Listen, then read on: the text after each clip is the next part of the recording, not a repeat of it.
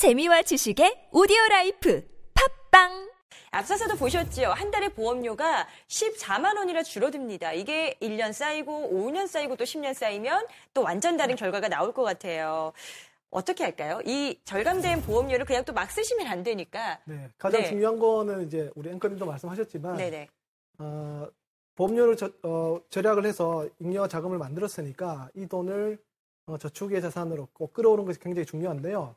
14만 원 정도 되는 돈, 우리가 뭐 적은 돈이라고 치부할 수도 있지만 어, 티끌모아 태산이라고 하잖아요. 네. 이런 돈을 어, 우리가 14만 원 정도를 기존의 보험료 내듯이 그냥 20년 정도를 납입하게 된다면 원금만 해도 한 3,400만 원 이상이 좀 될 수 있고요. 음, 그리고 저희가 말씀드리는 투자형 상품이나 좀 더 공격적인 뭐 연금 자산으로 만들 수 있는 변액 유니버설 상품처럼 네네. 한 5%대의 수익을 좀 추구할 수 있는 그런 상품에 어, 20년 정도를 납입한다면 어, 14만 원의 돈이 한 65세 때에는 한 7천만 원에 가까운 돈이 될 수도 오. 있으니까요. 어, 줄인 돈을 허투루 쓰지 마시고 네. 반드시 저축으로 전환시키는 노력이 좀 필요하겠습니다. 네. 네, 그리고 이렇게 절감된 이 원금 3,400만 원은요.